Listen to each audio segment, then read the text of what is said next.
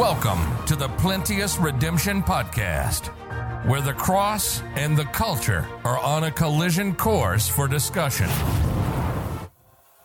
For the preaching of the cross is to them that perish foolishness. But unto us which are saved it is the power of God. For it is written, I will destroy the wisdom of the wise, and will bring to nothing the understanding of the prudent. Where is the wise? Where is the scribe? Where is the disputer of this world? Hath not God made foolish the wisdom of this world? For after that in the wisdom of God, the world by wisdom knew not God. It pleased God by the foolishness of preaching to save them that believe. For the Jews require signs, the Greeks seek after wisdom, but we preach Christ crucified. Unto the Jews a stumbling block, unto the Greeks foolishness. But unto them which are called both Jews and Greeks, Christ, the power of God and the wisdom of God.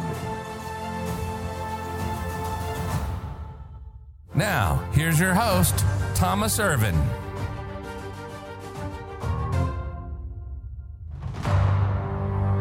All right, well, um, I did call the Moors this morning. I got no answer, so I don't have an update from them. So continue to pray for them. Um, they certainly have a lot going on. Um, I also called Jacob Rutledge this morning. Uh, he didn't answer, which, you know, Sunday morning, try and talk to a pastor is a difficult thing. So, so I had no real expectation that he would answer, but I know he's got a lot going on right now. They're doing some traveling right now. Um, he's supposed to be with us May 5th, and I say supposed to be. I haven't. I don't have any indication he won't be. I just know he's got a lot going on right now and some decisions to make that could drastically change their lives. So pray for him. Um, public ministry went really well yesterday. Uh, on a warm day, man, it starts picking up. People driving by. I mean, there were a lot of cars driving by, honking, waving. Still a very positive reception. Um, I, I do look forward to more people walking on the street eventually that we can hopefully engage with and, and talk with. And I'm sure that will come. This is just this time of year, it gets cold, nobody wants to be out and about, and they just want to be at home.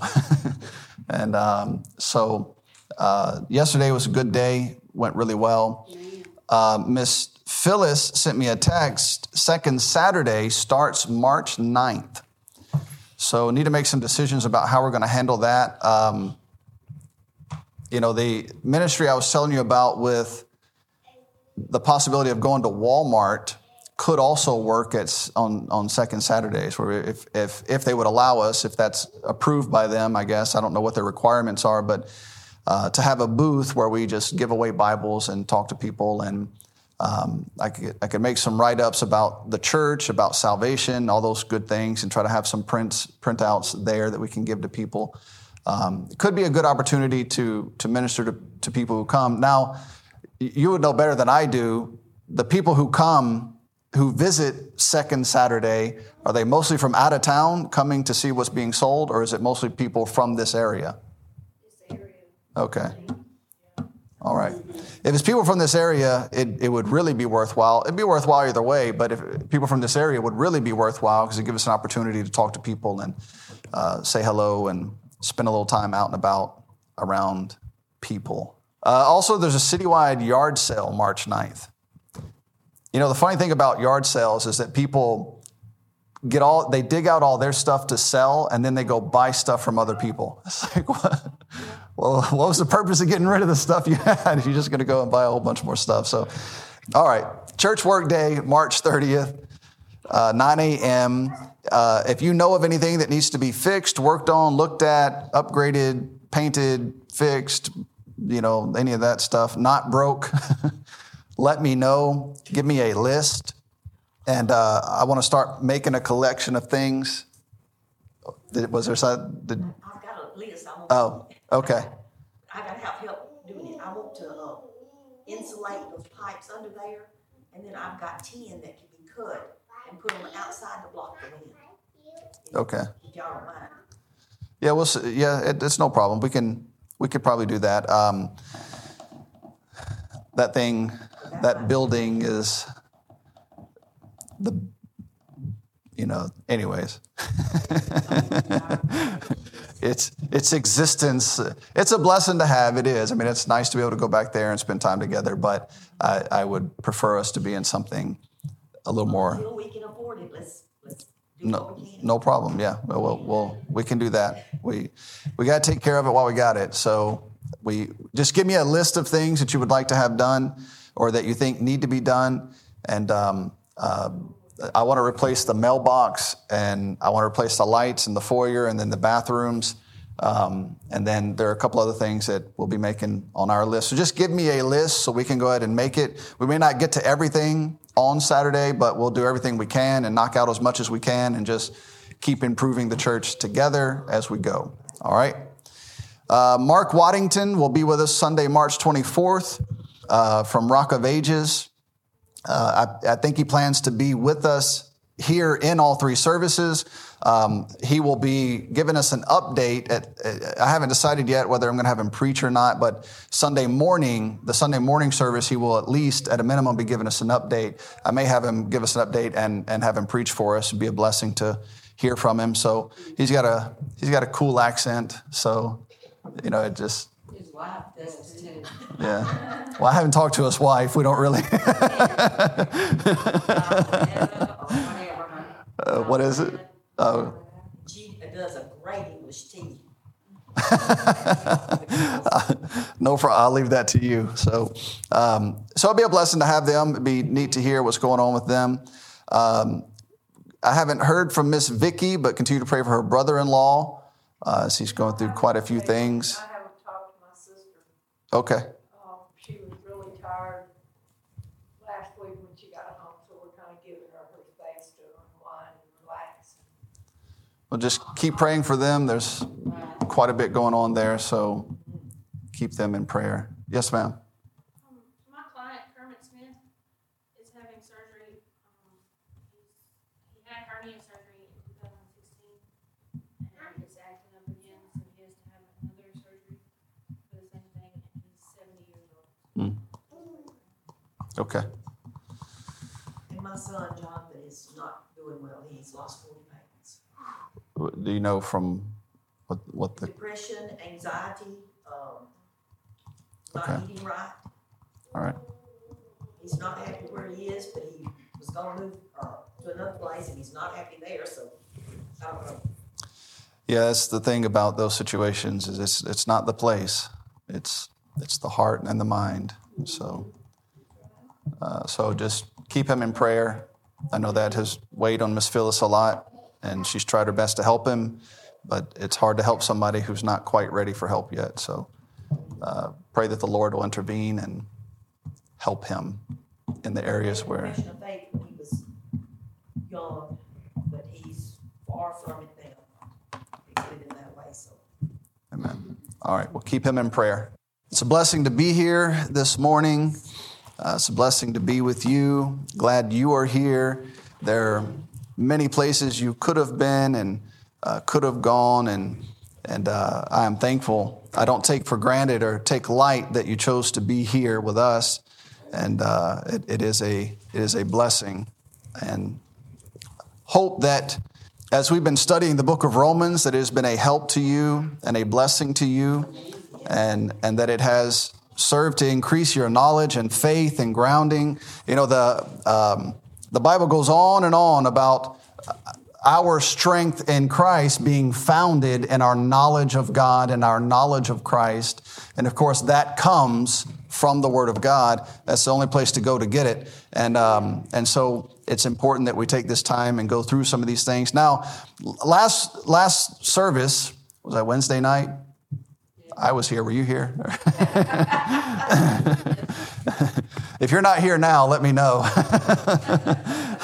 That'll help me. Um, I just, you know, anyways, it all runs together. But um, we talked about, we, we preached on not being ashamed of the gospel of Christ. This morning, um, we're gonna we're gonna look at a similar idea from a different perspective. Instead of the the, the negative, Paul said, I am not ashamed of the gospel of Christ. Today we're going to look at it from, from, from a different perspective, being ashamed not being ashamed. Today we're going to look at, at it from, from being ashamed, but we're also going to look through we're going to go through verse 16 uh, and take it step by step. We'll, we'll, look at some things from verses 16 through 18 and uh, see what all we can gather from these passages. For now, let's read verses 16 through 17 and uh, see what the Lord has for us. Verse 16 For I am not ashamed of the gospel of Christ, for it is the power of God unto salvation to everyone that believeth, to the Jew first, and also to the Greek. For therein is the righteousness of God revealed from faith to faith, as it is written, the just shall live by faith. Now, this is, this is where we, we noted last, in our last service, how that we're transitioning away from the niceties. Paul, Paul, Paul introduces himself, tells them who he is, where he's from, what he's about. He's separated the gospel. Well, what is that gospel? Well, it pertains to his God's son, Jesus Christ our Lord. Then he begins to explain the gospel. He begins to explain his relationship to Jesus Christ, how he has separated to Christ. And then, and then he turns all that and links him to them. So based on your faith in this same Jesus, this is what connects us together. This is, this is why you should listen to me. This is why I'm concerned about you. This is why I want to impart some knowledge to you. This is why I, I, there's something in my heart about you, and it's because of your faith in Jesus Christ. It's our faith in Jesus Christ. And so together, together, I want to tell you about the Lord Jesus Christ. I want to impart this knowledge to you. But then we get down to verses 16 and 17. Now we're transitioning away from the introduction or introductions. Who was Paul? Who is Jesus Christ? Who are you at Rome? What does all this mean about us together? Now it's going to start getting instructive. And we talked about Paul not being ashamed. I am not ashamed of the gospel of Christ. He was very clear about that. He's very bold about that. We looked at several places regarding that all through the New Testament last, last service, last, last Wednesday. But th- this is what we're venturing into. Paul is about to deal with the realities of a depraved country and city. And he's writing to this church, and he's going to start by dealing with Gentile issues. That's what you have in chapter one. You're a Gentile church. You have Jews there. Praise the Lord, no problem. There's nothing wrong with that. And, and, and, and you understand what I mean. When you trust in Jesus Christ, which we will talk about this evening, Lord willing, when you trust in Jesus Christ, you leave the attachment to your flesh but you still exist in the area, most likely, where your flesh came from. All right, so I, I, was born in America. I was born in Memphis, Tennessee. And so I'm not far removed from where my flesh came from. And so I am dealing with the problems around me that come from people who have, who have a similar birth, from a similar place. Their first birth and so there are things that we will have to deal with in Memphis, Tennessee. There are things you'll have to deal with in Lucedale, Mississippi, in Mobile, Alabama, in Atlanta, Georgia. And then, and then as America as a whole, there are issues that we have to deal with that you might not have to deal with in, say, Uganda. And you get a whole different set of issues that you never thought you would have to deal with when you get to Uganda. And, and, and a Ugandan could never imagine they could never imagine meeting a man who thinks he's a woman. It just doesn't exist in their culture, in their society. In fact, in fact, it's punishable by life in prison to be caught in multiple homosexual relationships in Uganda. It was the, it was the death penalty, but Obama threw a fit, so they reduced it to life in prison. And he said, That's it, we're not reducing it anymore. If you don't like that, then take your money somewhere else. And so from, from Obama until now, America and Uganda have had strained relationships because American presidents want to force homosexuality on the world for some reason. They act like it's some kind of strengthening commodity that, that you should take up, and they push it upon people. And, and then these foreign countries who have a more traditional mindset, they're like, no, we don't want that. Get out. We don't want, we don't want anything to do with that. And so they end up clashing and having problems. Um, but th- there, there are still a whole nother set of Gentile problems you would have to deal with in Uganda and that we had to deal with when we were there. Fornication's still a problem. Well, praise the Lord, you got the homosexual thing worked out, but Could you get married and be faithful to your wife?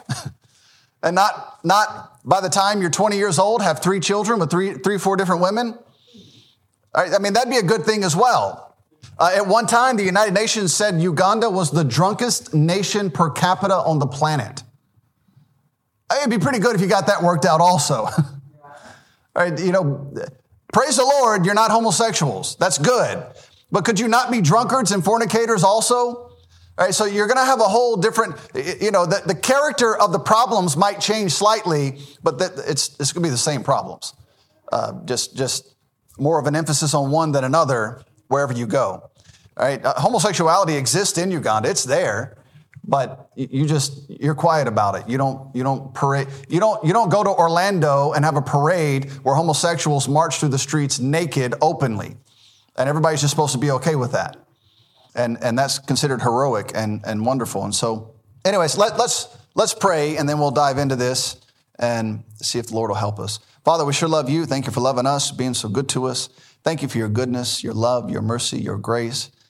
Teach us from your word, instruct us from your word, help us from your word, and uh, we'll sure give you all the honor and all the glory you so deserve. In Christ's name I pray. Amen. Now, as we progress through these passages in Romans 1, I hope you have noticed the continued focus on Jesus Christ. It's, it's like it's never ending. Uh, you know, I'm Paul, I'm a servant of Jesus Christ. I'm here for the gospel of Jesus Christ. I can't wait to come there and see you so I can preach about Jesus Christ. Um, I am not ashamed of the gospel of Christ. I mean, it's just a repeated focus and emphasis on Christ. Now, what's so interesting is as we get to the next portion, he's going to start talking about people who have no focus on Christ. And what does that tend to? What does that lead to? A reprobate mind. People who, who, who are so comfortable with sin, and that's where we are in the world today. We, we, we, we struggle, we struggle to get along in this current, in this present evil world because at one time, this evil world had character. Imagine that. Now it doesn't. And what happens to an evil world that has no character? It's, it's just going to get out of control. It's, it's, it's about to get, buckle up. It's about to get wild. I mean, if, if you, you, think, you think it's bad now? Wait till you see what the next generation has for you. Um, if, if this generation could come out and say that, that there is no gender um, and, and, and accept all the, you have men walking around with bellies as though they're pregnant, pretending to be pregnant. I mean, I mean, I could get into some other things that just wouldn't be good from the pulpit, but it's, it's gotten pretty wild. And you have an entire segment of your population of this country who, who are receiving that and accepting that as though it is heroic and progressive and, and forward thinking. You can go to a doctor today and the doctor will ask you what, what, your, what your preferred pronouns are. What, how, what gender do you identify as? It doesn't matter what gender I identify as. You're a doctor. How are you going to help me if you can't determine my gender? I mean, it's just, there, there are a number of issues. You have men today going to Planned Parenthood to get abortions. That, that is happening. That is absolutely, you're all looking at me shaking your heads like, what? Yeah, yeah. but th- that is absolutely happening. Praise God you live in Lucedale. it just, you don't see a lot of that here. Uh, it'll come, give it time. It, will come, but, but right now you just don't see that here. And, and so, so what the point is, Paul is writing to a group of people who love Jesus Christ. And there's a continued focus on Jesus Christ. And for those people, Paul is going to identify the differences between them and people who could care less about God and His Word. And when you get to the people who could care less about God and His Word, it gets pretty wild. You have no foundation. You have no, you have no access to truth or honesty. And, and if I have a particular uh, sin that I want to cleave to, and I don't want you to judge me about my sin that I enjoy and don't intend to give up, well, then I've got to do you the same favor. And so if my sin is fornication and yours is homosexuality, well, what's the difference? If we just pretend like what each of us is doing is okay, then, then we, can, we can theoretically get along and move towards utopia. But the more they move towards utopia, the more death there is, the more rape there is, the more theft there is, the more violence there is. Um, it's not working out the way you thought it was going to work out. You're not moving in a good direction. You're moving in a destructive direction. And, and so Paul is, is clearly, he's making a clear distinction between people who belong to Jesus Christ and those who don't. And it's a, it's a striking, striking difference. The, re- the reality is that when, that we benefit from the, from the love and goodness of Jesus Christ. The Son of God went so far and gave so much of himself for our profit. Why would you possibly be ashamed of the gospel of Jesus Christ? Now, as we go through and we see this list, and, and I don't suggest it, but if you go on the internet today and see how the people of this world think and what they're pushing, it should make you run back to the gospel of Christ and cling to it and say, thank you. Not only for saving your soul from hell, I mean, that, that'd be reason enough. But when you see the confusion this world's entered into and that the word of God protects you from that, uh, it's, it's worthwhile. It's worth not being ashamed of. It's worth proclaiming. In fact, a lack of it being proclaimed is one of the reasons we're in the mess we're in right now. The word of God is not the foundation anymore. All honor and glory belongs to Jesus. Which part of salvation did you bring into existence? Anybody like to raise their hand and tell God about what they did to earn salvation from Him? I didn't think so. Jesus Christ brought it about. Uh, how, how much of your blood did you shed? Anybody? Would any of you like to die for my sins? No? no, it wouldn't do any good, but, but not only would it not do any good, nobody here wants to do it. Christ did. He was the perfect sacrifice. Uh, how long did you suffer on the cross? Without, without shame, we glory in the cross of Jesus Christ. I am excited about the cross of Jesus Christ. I am bold about the cross of Jesus Christ. I love the cross of Jesus Christ. Now, here's the problem that we have in many of our churches and in our country today. Now, this could be spread worldwide, or you could think of this in the context of the entire world. But here's the problem in America, especially in the South, where we live, in, in Mayberry, happy little town where hardly anything ever goes wrong. And when it does, it's a broken mailbox. And, and, and, you understand what I'm saying. There, there, there are some bad things that happen here, but compared to the rest of America, it's pretty good here. But here's the problem with that. Everybody thinks that because it's pretty good, everybody belongs to God, everybody belongs to Jesus. And my question is, how did so many people walk past a bloody cross and it never did anything to change their lives? There's those same people, uh, you know, they're, they're, people I interact with on a daily basis throughout the week. They all claim to be Christians. Well, not all of them. A few of them are bold in saying that they are not. Um, we won't get into that, as that's it's, it's they. One of them is a conservative atheist. How in the world? You are stealing the worldview of so many people to, to, to arrive at that thought process, it just, it's ridiculous. But, but for those who claim to be Christians, you know, to, I am a Christian. You want to go get a beer after work? No, no, so, something, there's a disconnect somewhere. I am a Christian. You want to come play some video games with me? No, something happened. You got lost somewhere. You said you came to Calvary. You said you came to the cross and you saw that there was a bloody cross there where your Savior shed his blood for you, how did, where did you go from there? did you turn around and go back? Or did you follow on and trust in Jesus Christ? Something happened. There's a disconnect. I glory in the, in the cross of Jesus Christ. These same people will come and boast about movies and video games and, I mean, all sorts of completely insignificant and, and, and things that mean absolutely nothing here or in eternity. But they don't boast about Jesus Christ. I'm just, I'm not telling you you're not saved. I'm telling you something's not right. Something is wrong. You might be saved, you're just a rebellious child of God. That could be. Or you never trusted in the Lord Jesus Christ. It never made any change in your life. And you need to reconsider this before you end up in serious eternal trouble. There is no salvation or righteousness without the gospel of Christ. Neither of those exist for us without Jesus Christ, without the gospel of Christ.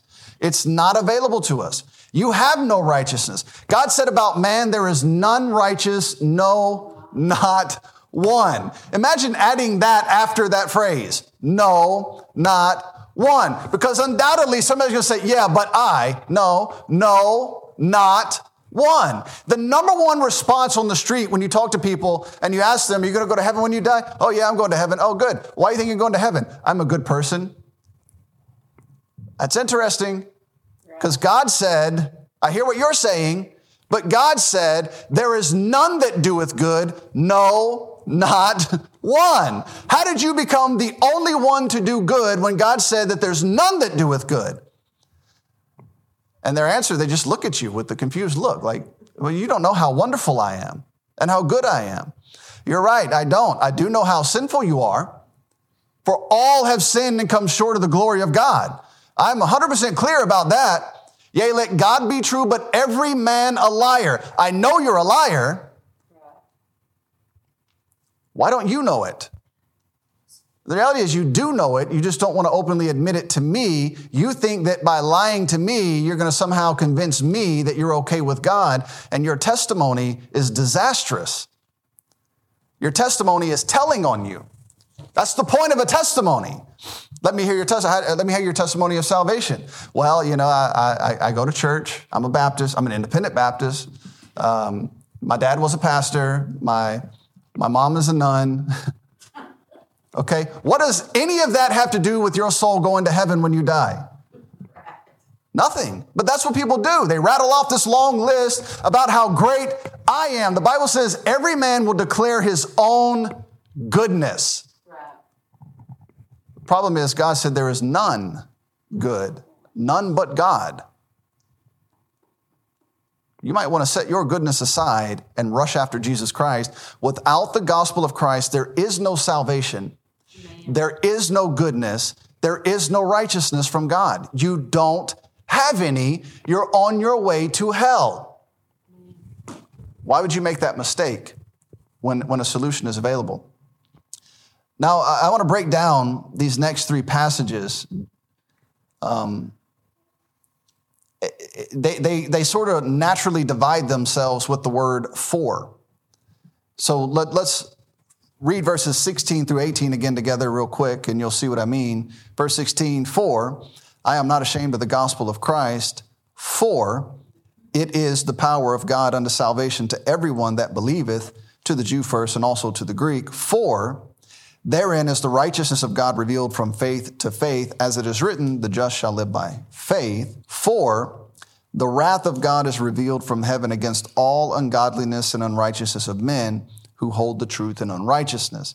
So it, it, it starts with, For I am not ashamed of the gospel of Christ, which we've talked about for two services now. So Paul, Paul is openly aligned with the gospel of Christ. You go to Paul, it's not, it's not going to be, I, I, didn't even know, there's a Super Bowl today. Is that right? Is it today?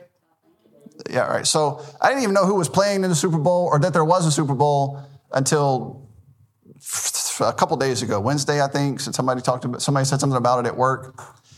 And then I didn't know who was playing. And then I saw somewhere on, on, on TV or, or I was out and about or it popped up on the internet. Somehow um, I saw who was playing. And then I couldn't remember who it was a day later until we were talking about it later. Now, what's the point? That's just, I don't care. That means nothing to me. I have no interest in those things whatsoever. I don't glory in those things. Um, I glory in the cross of Jesus Christ. Um, the, the, Paul's opening line in this letter in Romans 1 1 is, is telling people, I am separated unto the gospel. Nothing else, there's nothing between me and the gospel of Jesus Christ. I am, I am wholly given to the gospel of Christ. There is nothing between it. And, and that's the way we're supposed to live our lives. That's the example that, that he set. Then it says, For it, the gospel, the gospel of Christ, it is the power of God. That's in verse 16. Now, if you could align your, your life with the power of God, wouldn't you, wouldn't you want to do that? I mean, you consider all your ideas about how powerful you think God is, and you can, you can align yourself to the power of God by separating yourself under the gospel. Why wouldn't you do that? And it's the power of God that, that's going to bring about that salvation and, and bring uh, righteousness to people who desperately need it. Now, everything is provided for us. All we have to do is choose to live in unashamed obedience to Jesus Christ. Now, that choice is not as easy as we would like it to be sometimes. That, that sounds motivational, that sounds reasonable, sounds easy until life starts throwing its weight at you, and then it, then it can get pretty obscure. And, and you start kind of losing your way in, in, in the, in the fast paced storm of it all. Well, you got to step back and realign yourself and make sure I am separated under the gospel of Christ. I am not ashamed of the gospel of Christ. I am aligned with the power of God through the gospel of Jesus Christ. And I'm going to keep moving in that direction. I'm not, not giving into that. Then it says, For therein is the righteousness of God revealed in, in verse 17. And so through the gospel, through the gospel, the righteousness of God is revealed. Now, that, that, there's, there's a ton to talk about there. There's a lot to talk about, and, and that's, a, that's a loaded statement. The sacrificial death, burial, and resurrection of Jesus Christ reveals the righteousness of God. That's what it shows you. And so we, will try and hash that out when we get to verse 17 and try to make more sense of that because there's a lot to talk about there. The Lord cannot forgive sin unless sufficient payment exists. Otherwise, he would be unjust. Now, when, when you talk to a Muslim, um, and, and you try and ask them, you know, Muslims have a works based religion. It's so easy to deal with works based religions because if you're required to keep works, inevitably you're going to fail. If you failed and your God requires you to keep works, what's going to happen to you? So I, I always ask Muslims, have you prayed five times a day, every single day, your entire life without fail? And of course, they're, they're going to miss at some point. It has to happen. And so they'll all, if they're honest, they'll answer and say, well, no, not, not every time, every day. But your God requires that. It's not an option to miss that. And so what's going to happen to you when you die? And you know what they say every time? He will forgive me. He will have grace. Like, really? Well, that's great. That's, that's great for me. And, and they say, what do you mean? I said, well, what that means for me is that I can continue trusting in Jesus. And if I'm right, I go to heaven. And if I'm wrong and your God is right, he'll just forgive me. And he said, No, no, it doesn't, it doesn't work like that. Why not? If you can violate your God's laws and he'll just forgive you, why can't I violate your God's laws and he'll just forgive me? He's unjust if he forgives you after you violated his laws. You have an unjust God. It's not, it's not just, and, and, and the example I always use if you have a man who has committed a murder and they have all the evidence against him and they have him in the courtroom and he says, you know what? Uh, forgive me. It's only murder I've ever committed. I won't do it again. Just, just forgive me. And the judge says, you know, he asked for forgiveness. Let's just, let's let him go. Is that justice? That family who lost their family member sitting in that courtroom watching this, you think they're going to be like, oh, well, let's just all forgive him and let him go home? No, that's not justice.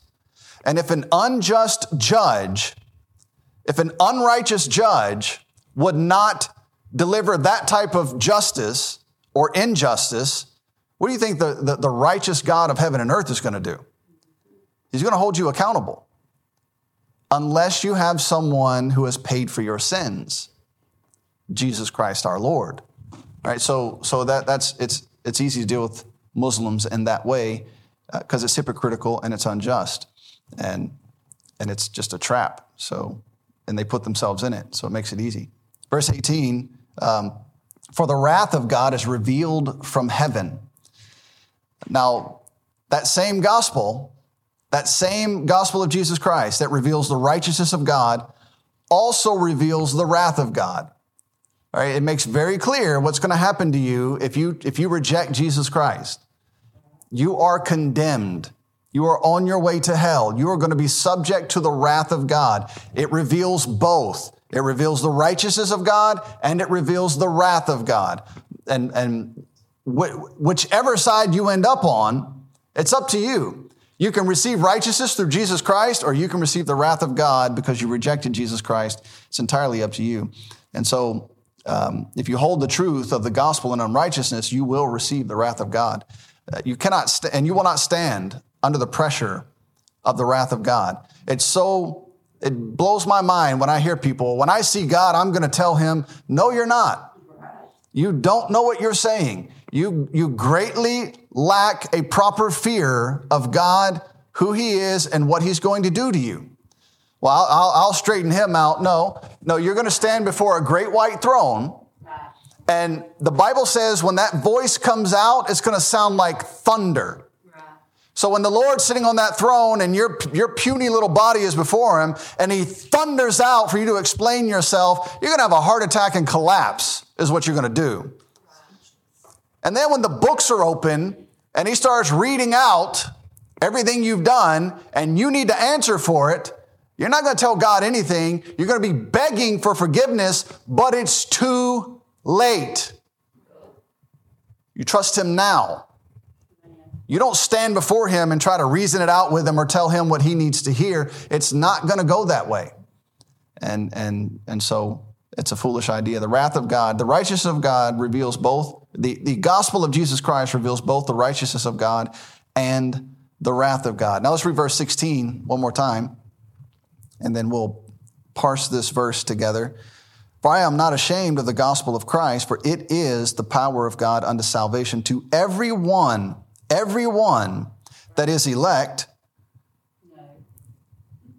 No. Now, if you're a Calvinist, you have a huge problem here. A massive, massive problem. You can either cling to your Calvinism or you can reject it, repent, and trust what God says. It doesn't say anything about someone being elect. It literally says that if you choose to believe this, then you, then, then you receive the benefits of the gospel of Jesus Christ. That's it.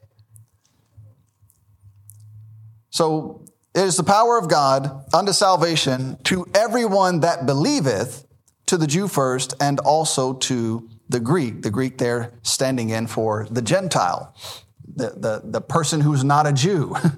Those are your only two options in terms of the flesh. You're either a Jew or you're a Gentile.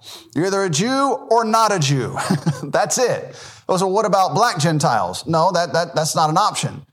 A black Gentile is a Gentile. Well, I'm a white Gentile. That, that's, no, that, that's, that's you trying to subdivide what God didn't subdivide. You're either a Jew or you're a Gentile. That's it. Those are your options. And, and the gospel is good for, for everybody on, in that spectrum, Jew and Gentile. It'd be good to ask yourself, am I ashamed of the gospel of Christ? Do I align myself with believers throughout history who are not ashamed of the gospel of Christ? Am I on that side of history? Or, or, or have I taken the, the path of cowardice, uh, of ease? Now, when you enter the more um, inhospitable areas of this world, will you be bold or will you be ashamed? Now, nobody's asking you to go get yourself in trouble and, and test it out. But when put in, when put on the spot, will you lean towards trusting in Christ and being bold in Christ, or will you? Let me just set this Jesus thing aside just for the moment. I, don't, you know, I don't want to make anybody uncomfortable. No, you're ashamed. You're uncomfortable. Why are you ashamed of the gospel that you claim saved you? That'd be a good question to ask yourself and to, and to figure out. The gospel of Christ is revealed in this verse as the power of God unto salvation. And throughout the book of Acts, we were given many examples of this far reaching power. It was not limited by culture, skin color, financial status, or positions of authority. The power of God was able to override all of them. It didn't matter where you came from, what your background was. It didn't matter how rich you were. The, the gospel of Jesus Christ was available to everyone. From 3,000 Jews on the day of Pentecost to Simon, a man who used sorcery in chapter 8, in Acts chapter 8, an Ethiopian eunuch in Acts chapter 8, Saul of Tarsus in Acts chapter 9, an Italian in Acts chapter 10 and 11, and then in chapters 12 through 13, it began to be taken all over the world to every nation, every culture. Paul said by, by the end of his life, the gospel had been preached to, to every creature under the sun. the gospel is for everybody. We don't have white Christians and black Christians and Chinese Christians and American Christians and African Christians. You are either a member of the church of God or you're not. When, when you trusted in Jesus Christ, whatever you were in the flesh got left behind. Now, you still have to exist in that environment, but you now exist in that environment as a member of the church of God. We don't go around telling people we're Mississippi Christians or we're white Christians or we're Southern Christians or not, that, that's, you don't get to add that moniker to the front of the word. You're Christians or you're not. And when I meet a black man who is, who is saved by faith in the death, burial, and resurrection of Jesus Christ, that is my brother in Christ. There's, there's no difference. We will sit at the same foot of the same throne together, worshiping Jesus Christ. This gospel provides access to everyone, everyone that believeth. There is no other way, there is no other access to this salvation. There are no works on your behalf other than trusting in Jesus Christ. Now, let me show you. This is what people say. All right. Now, let me just, you need to hear me out. We're, we're speaking in very technical terms here. Okay. Don't, don't lose your mind. Stay with me, and I'll show you from the Bible what we're, what we're about to talk about. All right. Uh, just before we go, raise your hand if you believe the Bible. Amen. All right. So I just opted you all in to what I'm, I'm about to show you because it's in the Bible. All right. We say, what, what our crowd says, salvation is not of works, right? Well, that's true. But trusting in Jesus Christ is a, no, no, no, it is the work. It is something, so we say there's nothing you can do to be saved. And then you know what the next person you're talking to says? Well, what do I do? And then you say, do this. Well, you just said there's nothing I can do to be saved. So what, either there's something I can do or there's nothing I can do. Which one is it? All right, now, there are no works. I don't have a list of, item, of religious items for you to accomplish to obtain salvation. But there is one thing required of you to do in order for you to obtain salvation. Does that make sense? Look at Hebrews chapter 4, and I'll show you what I mean. I'll show you what I'm talking about from the Word of God. Hebrews 4. This is very interesting. Now, now in, in Romans 1 16, I am not ashamed of the gospel of Christ, for it is the power of God unto salvation for everyone that believeth, right? All right, now, Hebrews 4, listen to this, uh, verses 1 through 3. Let us therefore fear, lest a promise being left us of entering into his rest, any of you should seem to, to come short of it. For unto us was the gospel preached, as well as unto them. But the word preached did not profit them, not being mixed with faith. Now, again, if you're, if you're a Calvinist, you've got a serious problem here. You have two groups of people here, both of whom received the gospel. One group chose to mix the gospel with faith, and it became profitable to them. The other group chose not to mix the gospel with faith, and it didn't work out well for them. So it continues, preached not, uh, did not profit them, not being mixed with faith in them that heard it. So they heard it, and they said, no, not, not, not trusting it, not doing it. All right, well, verse three, for we which have believed do enter into rest. As he said, as I have sworn in my wrath, if they shall enter into my rest, although the works were finished from the foundation of the world. All right, so two groups of people, both received the gospel, they heard it. One said, I believe that, I'm trusting that. The other group said, no, don't want it. Well, the ones that believed, that chose to believe, entered into rest. The ones that chose not to believe, you are condemned already. You're just waiting for that day to come. And, it, and it will come. Look at John 6. John 6 is the, the telling passage when it comes to this. It's, it's the most important. You have all these people who argue over repentance. And they say, well, if you require repentance as part of salvation, you're, you're making it a works, a work. Well, salvation is a work. It's the work. Right? It's, you, you are required to make the choice. You have to do that. If you don't do that, then you don't get in. And, and so we're going to show you that here. John 6, verses 23 through 29. verse 22. Um, if I can find it. The day following, when the people which stood on the other side of the sea saw that there was none other uh, boat there, save the one where, where into his disciples were entered, and that Jesus went not with his disciples into the boat, but that his disciples were gone away alone. Howbeit, there came other boats from Tiberias nigh into the, into the place where they did eat bread after that the Lord had given thanks. When the people therefore saw that Jesus was not there, neither his disciples, they also took shipping and came to Capernaum, seeking for Jesus. And when they had found him on the other side of the sea, they said unto him, Rabbi, when camest thou hither? Jesus answered them and said, Verily, verily, I say unto you, ye seek me not because ye saw the miracles, but because you did eat of the loaves and were filled. He said, The only reason you're looking for me now is because you want me to give you more food. You want something, you want me to please you temporally. And that's not going to work out. If, you, if, if all you want from Jesus Christ is temporal fulfillment, you're going to be sadly mistaken. That's not why you come to the Lord. You come to the Lord for eternal matters, spiritual matters. And then that can help you in the temporal, that can help you here and now, but, but He's not here to load you with bread and make you happy, fat, and, and, and, and you know, just, just, He's not here to, He's not your genie in a bottle. Verse 27 labor not for the meat which perisheth, but for that meat which endureth unto everlasting life which the Son of Man shall give unto you, for him hath God the Father sealed. Then said they unto him, What shall we do? Isn't that the question? Somebody gets to the point, they want to be saved, and, and they say, What do we do? And you say, Well, there's nothing you can do. Just go home and die and go to hell. No. We, we play these word games. We say, There's nothing you can do to be saved. And then they say, Well, what do I do? And we say, Do this. You just said there's nothing I can do. I asked you what to do, and you said do this.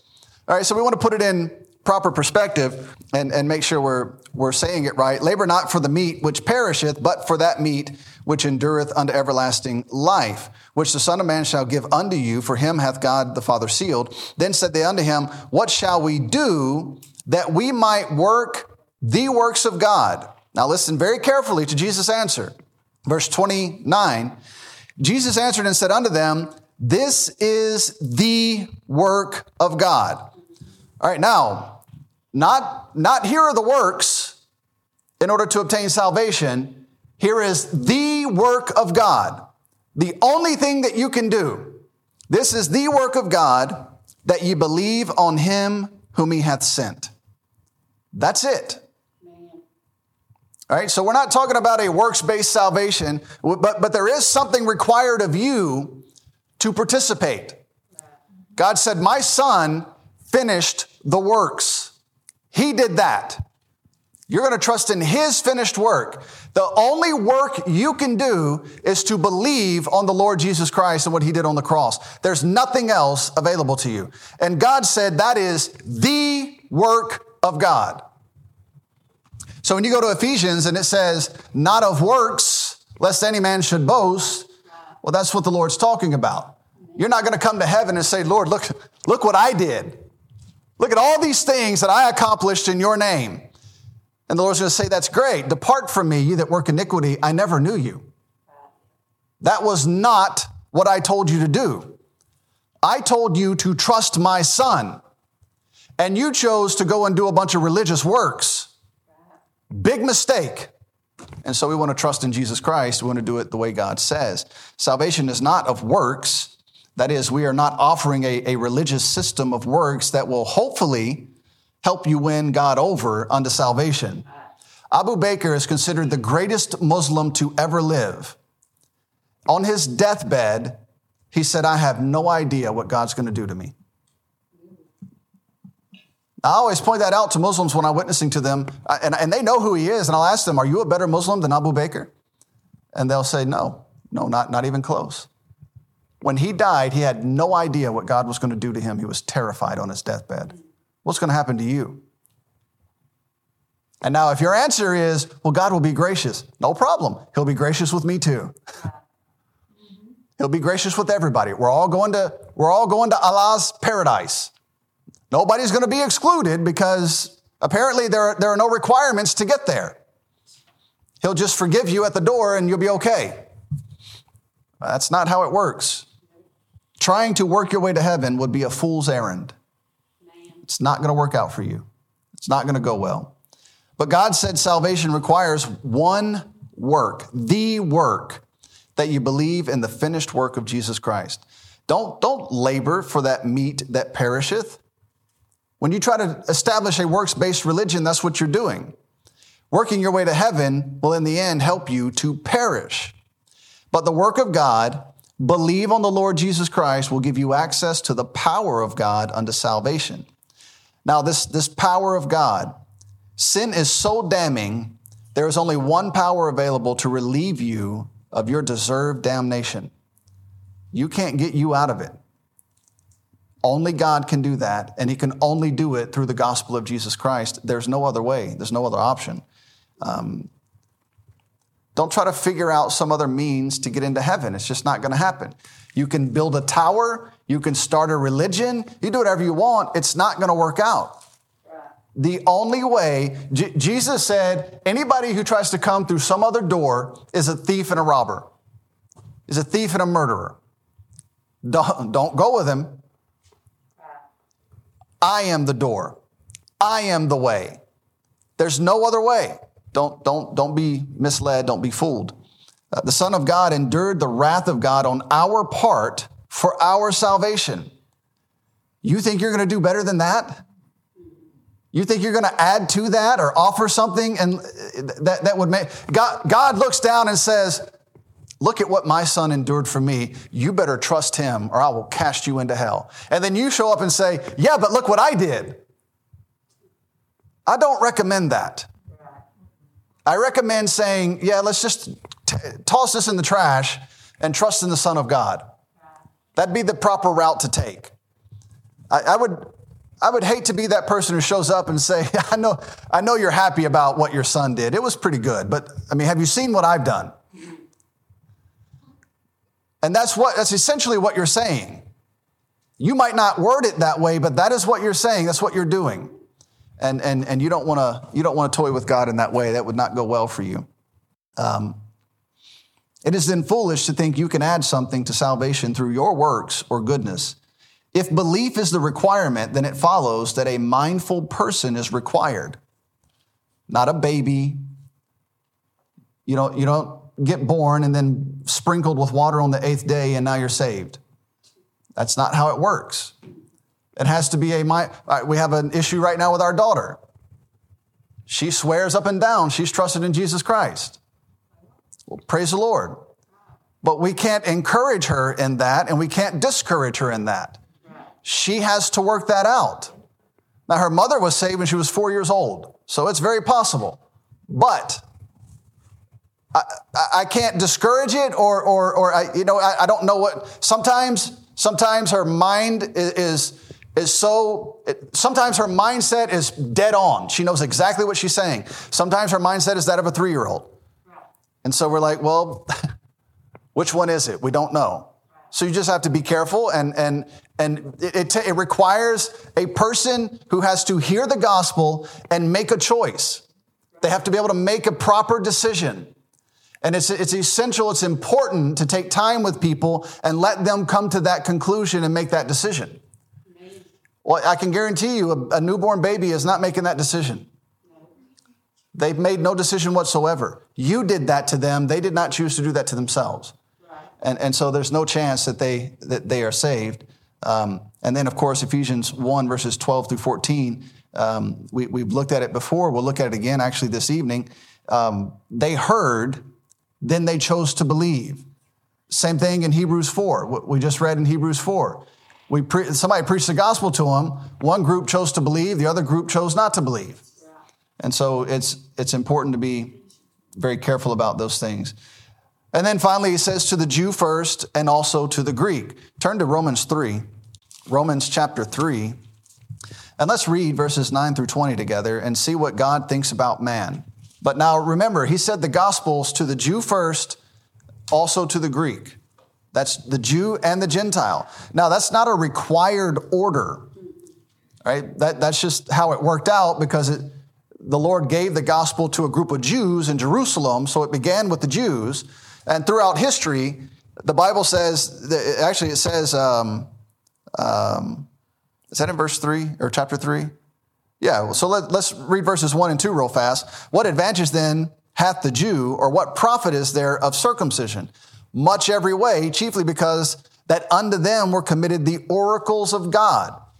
Now, the only advantage the Jews have had is that they received the oral word of God. Throughout history, God gave it to the Jews. The Jews were supposed to take it to the world, and they didn't. That what they did is said, "Ha we've got the word of God. Look how great we are." Like, yeah, but you're supposed to share that with the rest of the world. We're not sharing it. it's mine. And so it became a disaster, and God had to deal with them accordingly. Now, but but let's read what God says about about this idea in verses 9 through 20 and what God thinks about man in verses 9 through 20. What then? Are we better than they? No, and no wise, for we have before proved both Jews and Gentiles that they are all under sin. So who does that exclude? Nobody. That's everybody.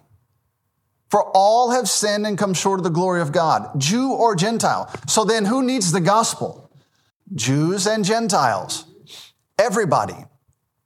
Now, there, there's a, a famous preacher, this is named John Hagee, I think. He teaches that you should not preach the gospel to the Jews, that they don't need it, that they're all just going to end up being saved in the end, and, and so there's no need to give the gospel to the Jews. That's not, you will not get that from your Bible. God is very clear. In fact, where's the first place the Apostle Paul, every time he went to preach the gospel? To the Jews in the synagogue. Why is he doing that if they don't need the gospel? Why is that a pattern for us to follow if they don't need the gospel? All right, so God said, everybody who is under sin needs the gospel. Now, this is what I want to get this idea in your head before we read these next few verses. The world today thinks God is some happy teddy bear up in the sky who thinks everything that we do is wonderful and okay.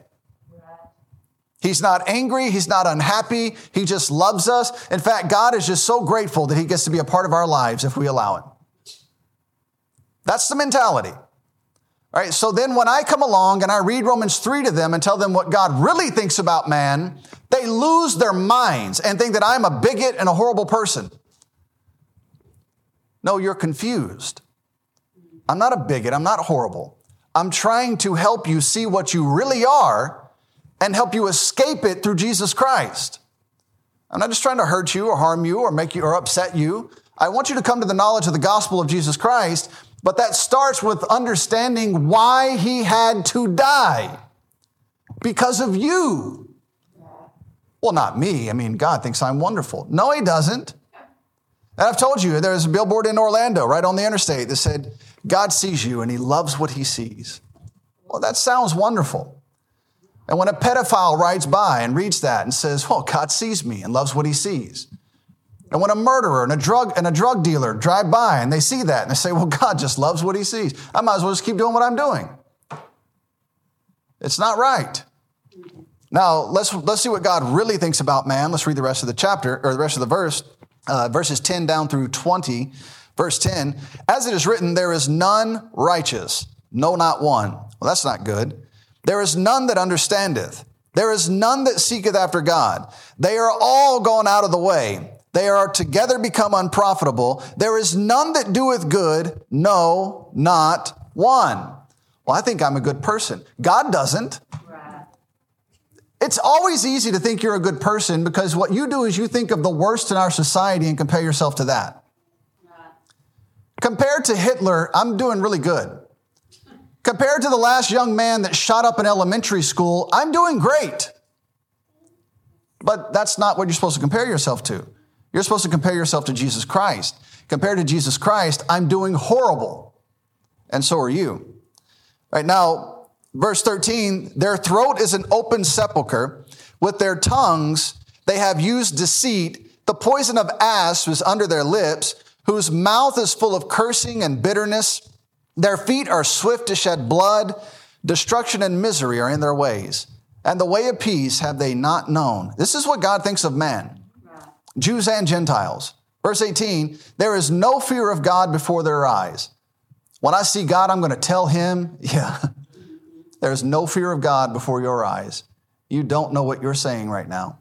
And, and you, you, you might want to watch it. Verse 19, now we know that what things soever the law saith, that saith to them who are under the law, that every mouth may be stopped and all the world may become guilty before God. Now that's interesting.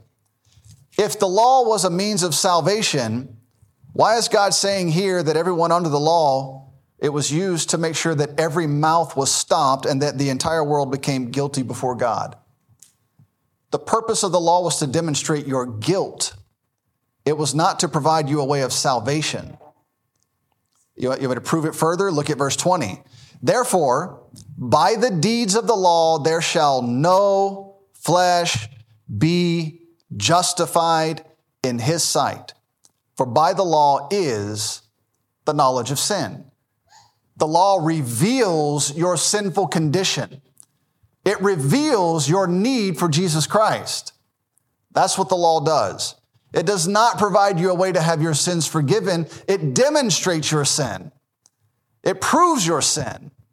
That's what the law does. That's, uh, that's its entire purpose. So we already discussed that Peter took the gospel to the Jews, to the Jews first. Then the Lord instructed him to go further to the Gentiles. Now, Paul and Gentile nations would begin with the Jews and then go to, to out to the Gentiles. It's important to note these realities are not taught as requirements. That is just the way the apostle handled it. It's just the way things worked out. The Lord said, I have proven that Jews and Gentiles are all under sin. What is the solution for a person who is under sin? The gospel of Jesus Christ. It is good for the Jew, it is good for the Gentile. And if the people who have it are ashamed of it, how will it get there? It's not. It's dead on arrival. It's up to us to get the gospel out to the world and to give it to this need, to these needy people who need the Lord Jesus Christ. But if you're if you're if you cower away because you're ashamed, it's not going to go. It's not going to get there. And what a terrible thing that would be for us to waste the opportunities we have to get the gospel to people who need it. Lord, thank you for your, your son. Thank you for what he's done on the cross. Thank you for your word. Help it to encourage us, help it to embolden us. And uh, Lord, as we learn more and more of what your word has to say and it builds a foundation in our lives, Lord, help it to strengthen us and, and uh, encourage us even more to go out and tell people about Jesus Christ. What a joy it is to see souls repent and trust in the Lord and get their lives right and changed and turned around and, and their souls saved for all eternity. Because and we could have some little part in that if we would just be bold and tell people about the lord. And, uh, lord you don't ask much from us uh, but you have asked that and pray that you'd help us and guide us and lead us.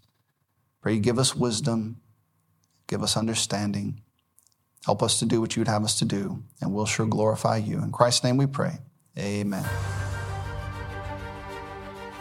We hope you enjoyed this podcast. You can learn more about our ministry by visiting www.plenteousredemption.com.